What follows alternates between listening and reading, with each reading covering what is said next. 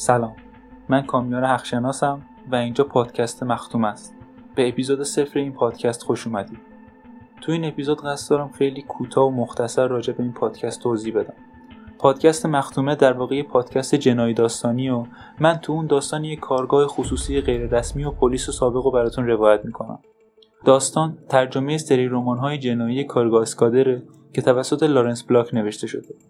تو این پادکست سعی کردم که با فضا که انجام شده شما رو با خودم به متن داستان ببرم و هممون بتونیم خودمون رو جای کارگاه اسکادر ببینیم و چالش های ذهنی اونو تجربه کنیم. فصل اول این پادکست که ترجمه کتاب اول این سری رمانم هست با نام گناهان پدران و تو 17 قسمت منتشر میشه. امیدوارم این پادکست مورد توجهتون قرار بگیره و ما رو تو ادامه کارمون همراهی کنید. متشکرم.